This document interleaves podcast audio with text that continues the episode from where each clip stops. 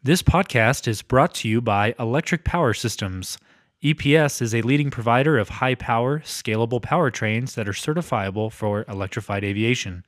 It develops energy storage systems, DC fast charging stations, and electric propulsion products for aerospace, defense, automotive, marine, and industrial traction industries. All right, welcome listeners. Thank you for joining us on the Aviation Renaissance with Spencer and Spencer. Today we have Electric Power Systems Chief Financial Officer Dustin Turley, and we're excited to have him on today, kind of share his experience, uh, long long history in aviation, aviation industry, and uh, a, a very you could say lucrative career. So, Dustin, why don't you tell us a little bit about yourself? Yeah, so Dustin Turley, I've been with Electric Power Systems for uh, three years now. Previously, I was at Boeing for about 10 years. Um, and then previous to that, I was in the uh, uh, real estate industry uh, down in, in Phoenix, Arizona, um, you know, getting involved in, in real estate development and, and whatnot. But, um, you know, working on the brokerage side, putting together land deals and deals with homeowners. So. Um, got got a lot of my, my career has mainly been in finance, the, the the number side of things. That's where my true passion is.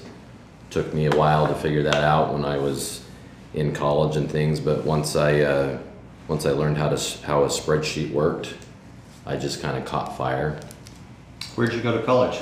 So Arizona State University, and when I was at Arizona State University, I was choosing between finance and real estate as a degree and you know I, I, I didn't realize that you could get a degree in real estate.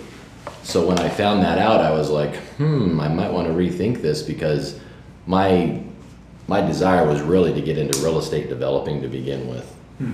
um, and in phoenix arizona you know one out of every three dollars there is spent on real estate. It's a real estate driven market. That's why you get the boom and bust. And so um, I really wanted to get into the development side, and so I decided to go. I, I still took, you know, basically like you could call it, uh, you know, a minor in in finance because I still took a, a, you know, bunch of finance classes, but I went with the degree in real estate, and you know, really learned a lot. That that degree was really getting your foot in the door and developing relationships with the developers because they'd come in and talk to you in the program uh, the undergrad program there. So I was able to get in, get a um, uh, internship with a land group there, and started working with home builders even before I graduated. Hmm. So um, did did a lot there in real estate, but unfortunately, um, when I was getting in, you know, the the market was had heated up, but then it started coming down. Hmm. And so this was like the boom and bust where you made money and then you lost all of it. And but in Phoenix, it was it was pretty bad. Like, I mean, you literally had homes that were losing like half their value um, mm-hmm. overnight, and so um, I hung on as long as I possibly could, and eventually, I just uh, my father-in-law worked for Boeing. Hmm. And so when I talked with him, he's just like, "Hey, you might uh, you might want to check out Boeing." And my thought was, I will never work in corporate America. That's one of the biggest corporations in America to oh, go to. Famous last words. I was so I am I am a very money motivated person. Mm-hmm. So I did not think that I would ever do well in a salary job. Mm.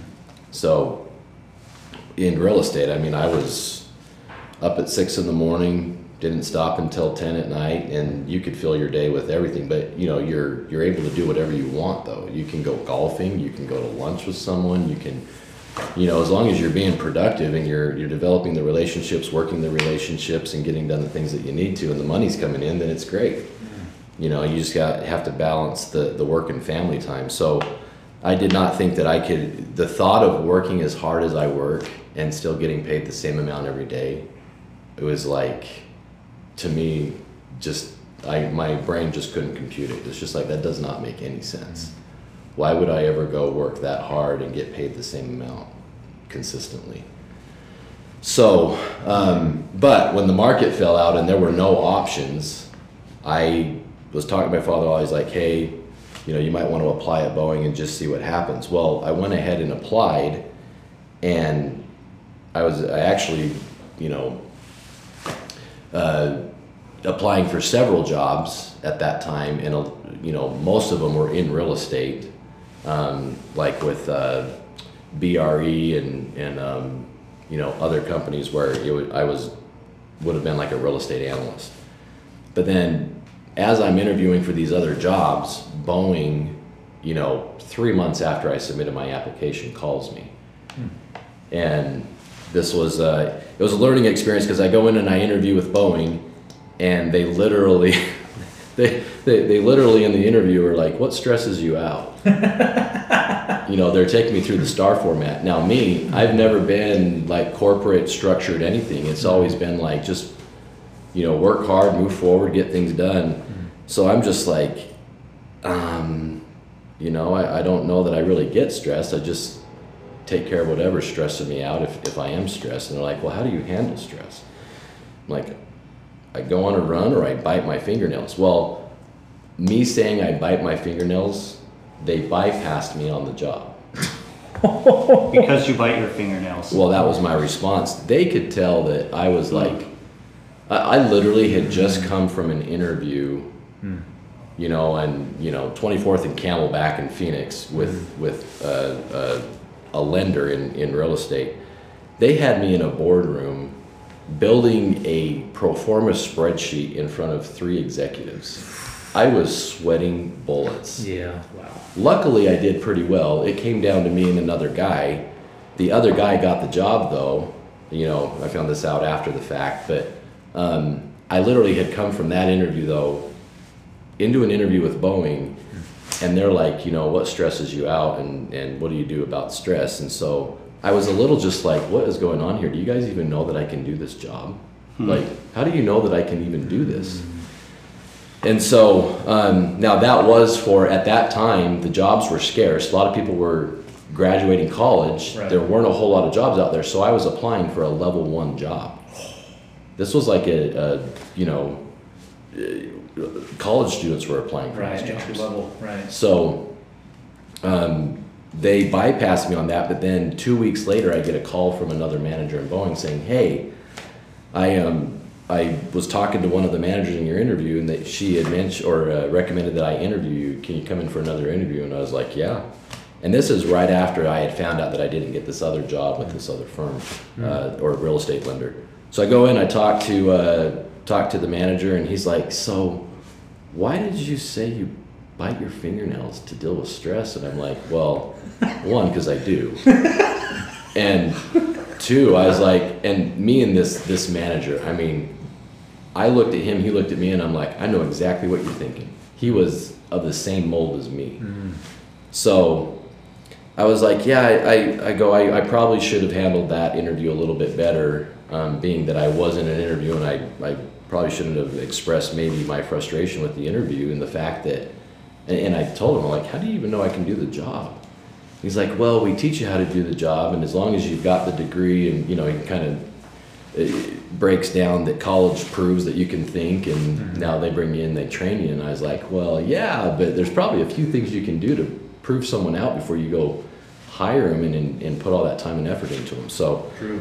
but he ends up hiring me, and I get into Boeing, and I mean, they're just like, hey, here you've got two weeks of vacation, you've got, you know, you've got your, your salary, but you know, you, you only work until this time. I mean, they just laid it out to me, and I was like, this is awesome. I was like, Salary does have its benefits. It, it Oh, does. yeah. It, And benefits have their benefits too. It's very true. Well, once I got in there though, and you take the work ethic that I was used to, you know, well, basically the, the it's just my work ethic.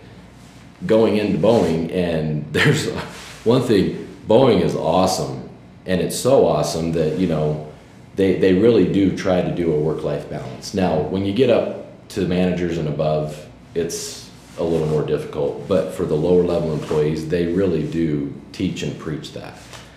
But I found out, or I saw real quick, that there's employees that will take advantage of that as much as they possibly Yeah, can. yeah, it does happen. So there were several times where people had deadlines really tough things to do, and they just didn't exactly want to do them. And so I was like, I'll do it.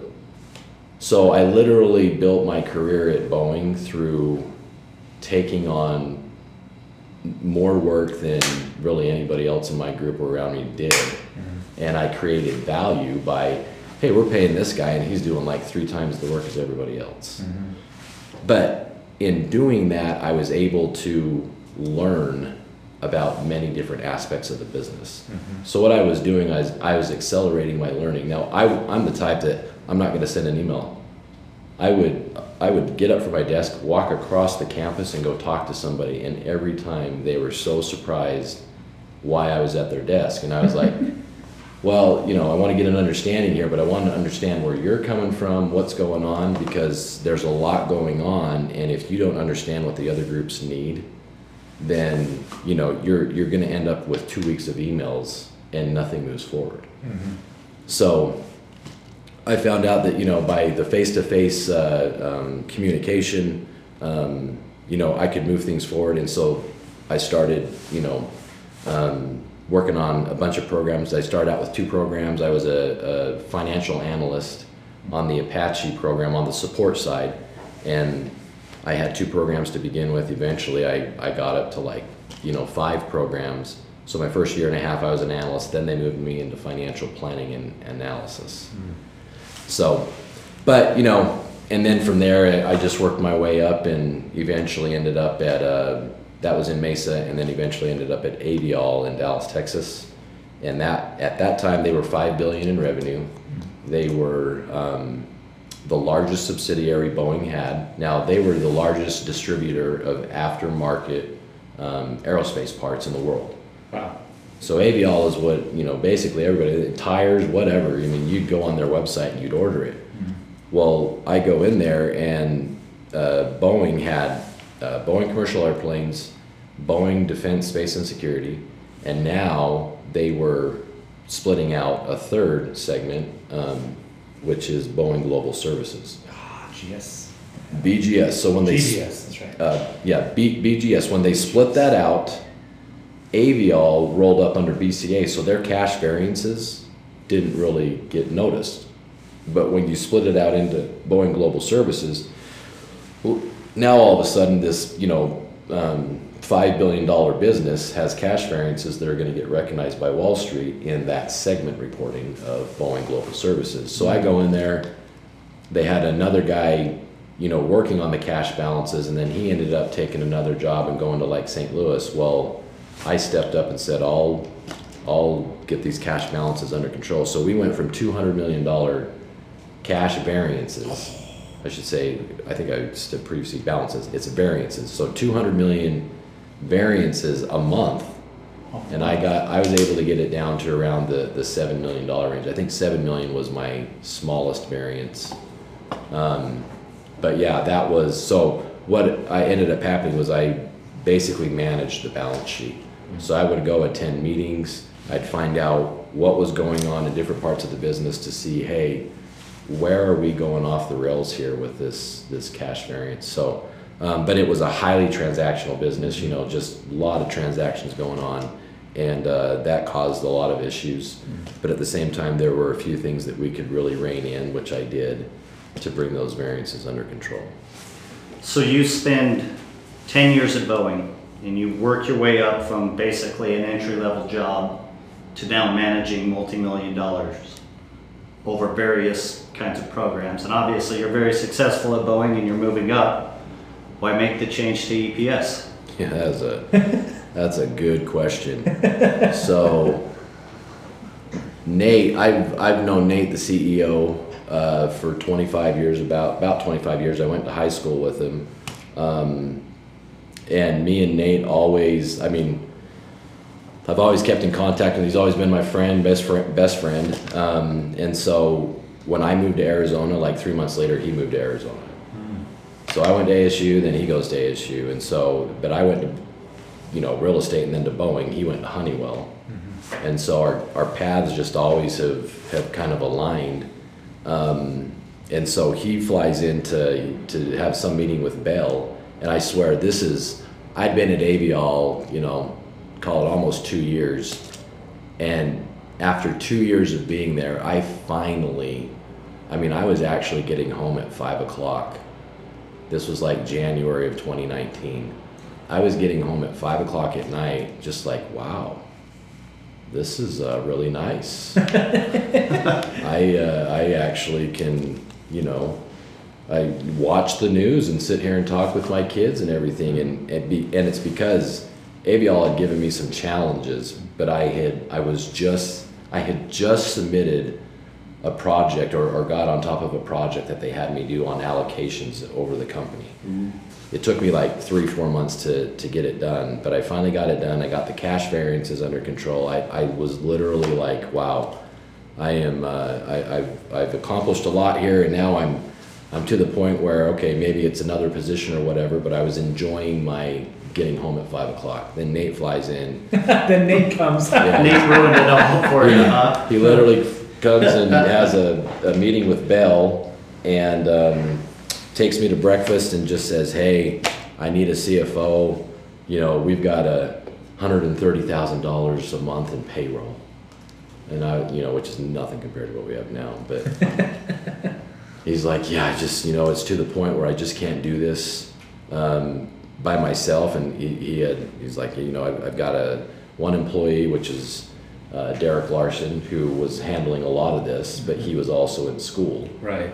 And so um, he's just like, look, I, I really need somebody. And so, I mean, this was like a 50 50 chance at this time. And I was like, man, do I really want to do this? And I see what Nate has going on. And, you know, but then as I went and asked questions, well, you know, come to find out, um, Boeing Horizon X was looking at a possible investment into EPS, and I was like, and I remember thinking, huh.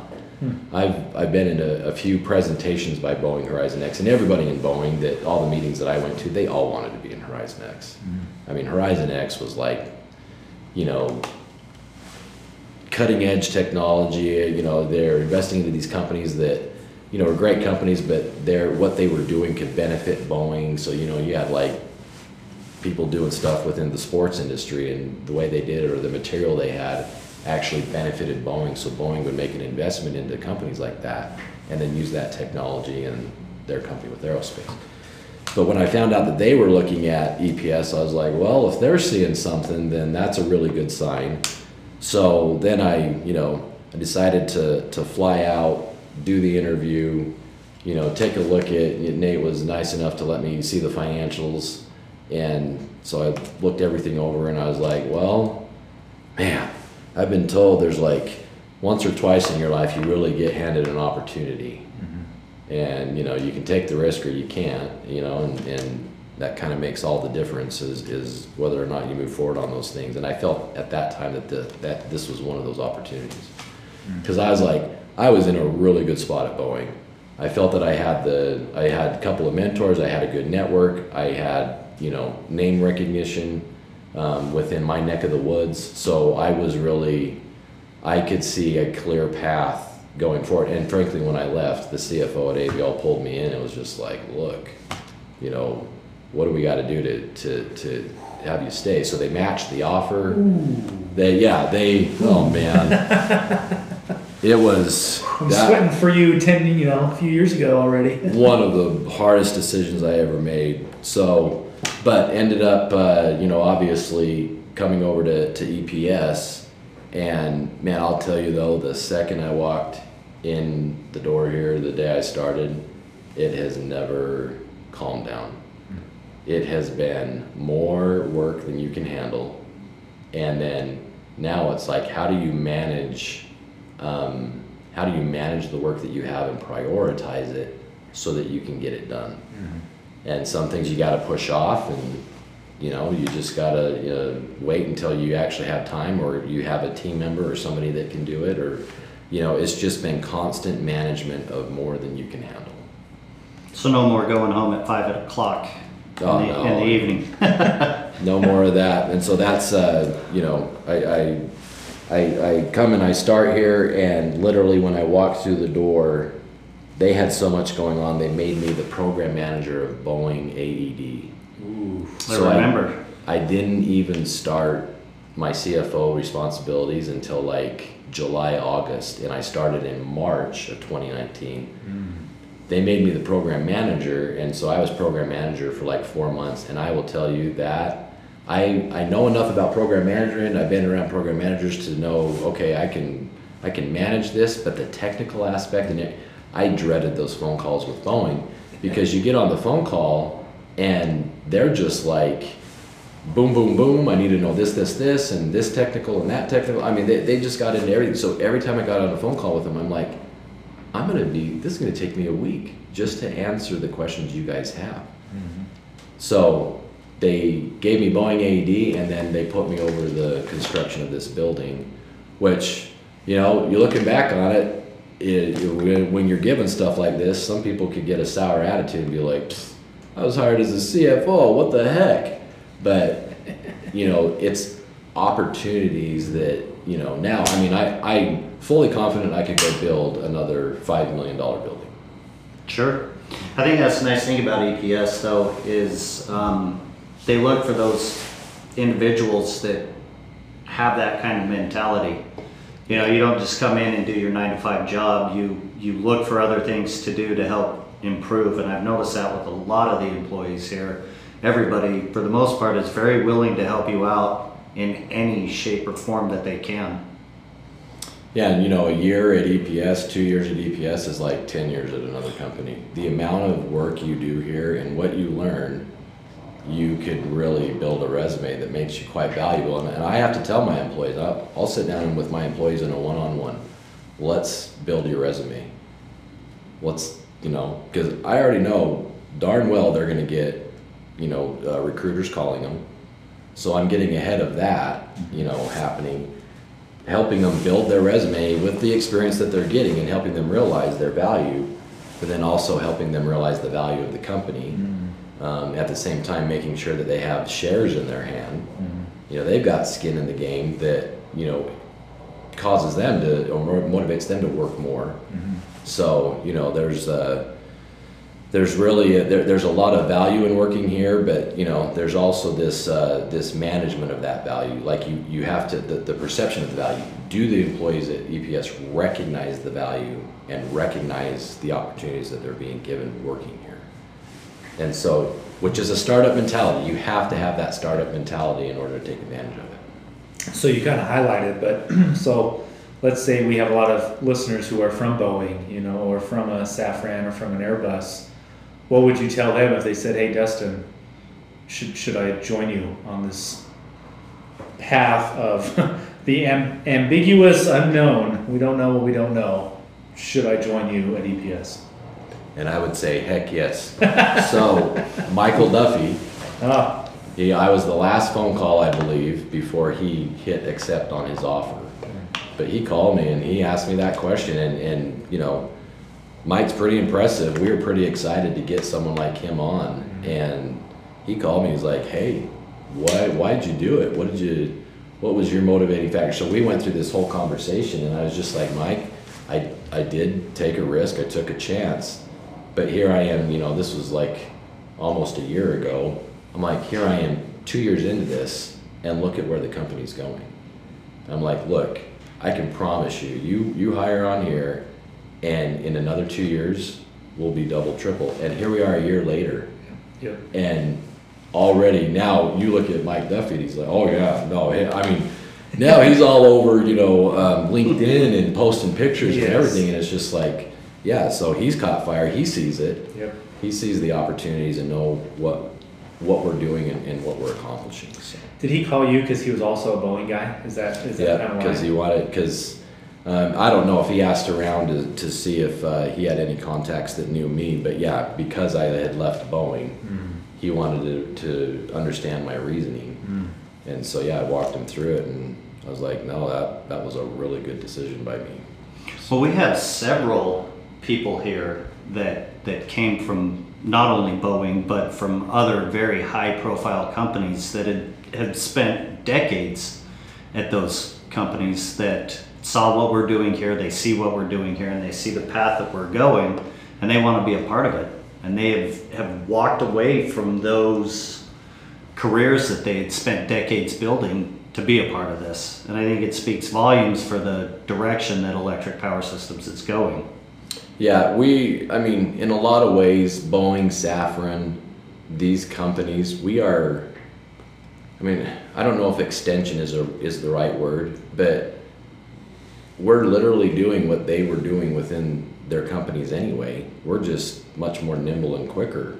So we can, you know, Boeing's investment into us, if you really look at it from a strategic standpoint, we all know where the, the industry's going. When we were at the Paris Air Show in 2019, you walk by these these gas engine airplanes and it's just like, nah, it's not that cool.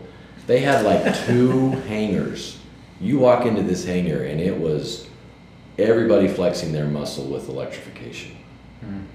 And it was all about the future. I mean, you you just knew at that Paris Air Show that the industry's going electric. Hmm. So you start you're starting to see the buddings of that happening, and so that's where I think Boeing, Safran, these all these other companies, they all see where it's going, mm-hmm. and now how do they take advantage of that? How do they develop their R and D without a whole lot of risk internally? A company like us is perfect. It's perfect for them to, hey, I need you to go do this. It's really tough and difficult, but see what you can do and let me know. And I think we've met those challenges.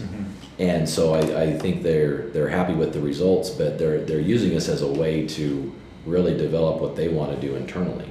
And then eventually, in, in my mind, you know, when I think about this from a strategic standpoint, they invest into us. We develop their technology. It gets to a point where they uh, they really like what they see. Then they're like, okay, just purchase the company. And so that was my when I started here, when I made the decision to come here, that was the big realization that I had of what was going on is just like, oh, I, these companies are using electric power systems as a way to test out and get their foot in the door with all this electrification, and then eventually, you know, they would purchase the company. Now, whether that happens or not, you know, we end up public, owned by somebody or what, you know, we'll, we'll see how that all plays out here in the future, but, um, you know, there's, I, I, I definitely have heard talks around companies, we'll just say companies, interest in purchasing electric power systems. It's interesting. It's, but I, I think that we have the, like you said, we have the ability to pinpoint our focus on doing modules and, and propulsion systems. Whereas Boeing and these bigger companies, they have entire aircraft that they're building, so it's not one singular focus. And, and I think that's why we're able to succeed like we are because we're not worried about building airframes or aircraft or, or anything that goes along with it. We do the propulsion systems for it. Mm-hmm. And they're modular and we can sell them to anybody and everybody that wants one. Yep. And I think the difference with us though is that a lot of you know, some some of our customers have come up with some pretty dang cool concepts and designs where I'm like, I'd buy that in a second. but now the question is, does it work Does it though? work? Because you're you're designing from the sky down, and now you, then the last kind of piece of that is the battery, and it's like now you get to the end and you're like, well, wait a minute, that doesn't fit. so we have taken the approach of designing the battery, so we're going from the ground up for you know ultimate use of that aircraft, and uh, that you know, and, and I'm really speaking to eVTOLs here, but you know, we have with our modular design, we've been able to solve the problems of well, is it you know within fixed wing, you know, call call it an APU start battery or call it you know eVTOL. We've been able to produce this battery that can fit into all types of applications. Now, we've been able to do that because we work with what 40 different customers that have all been custom aspect to their batteries. Yeah. So we have this huge list of lessons learned. We have all these different specs and measurements and so we have all this industry knowledge that we've been able to put into this epic module that you know allows us to answer the questions for the industry mm-hmm. instead of being just this aircraft maker that is just solving and answering the questions for that specific aircraft. So we're kind of wrap this up here, Dustin. But what's next, right? Any any final thoughts or what's next for electric power systems? You touched on a few things, but for us as a business, since we're all employees here, what do you see happening in the future? Yeah, uh, I see really big things. Um, you know, moving forward, like I said, I mean that we, we could be a public company in the future. We could we could be bought out by somebody and on to bigger and better things with with one of our or with one of these companies that have interest in us.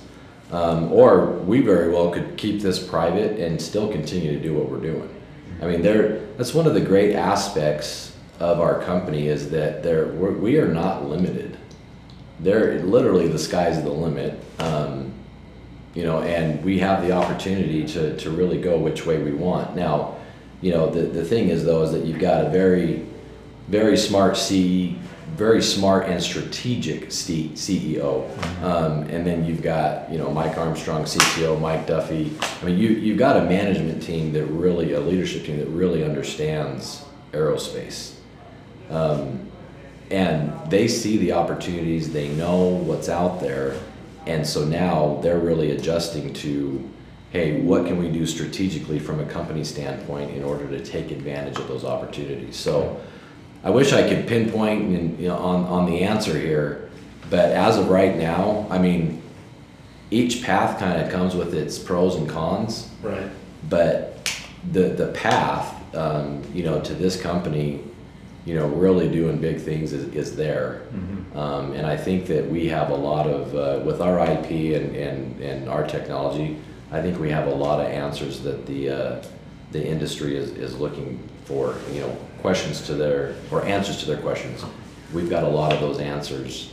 Um, now it's just a matter of us you know proving that and letting them kind of get to the point where they figure that out. They're like well wait a minute. I've got all this great stuff going on with my aircraft and with this and that, avionics, the, the airframe, but yeah, that battery, there's a little more to it than I thought. And so, That's the story. right, and they're, they, they come to that realization uh, eventually, and, and some of them, you know, really do get in and figure things out, but once again, they figure it out for their specific aircraft.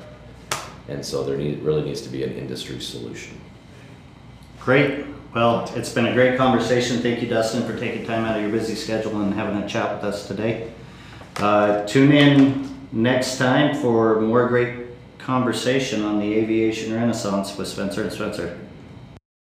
This podcast was brought to you by Electric Power Systems. EPS is a leading provider of high voltage, high power, certifiable electric power systems for high reliability applications.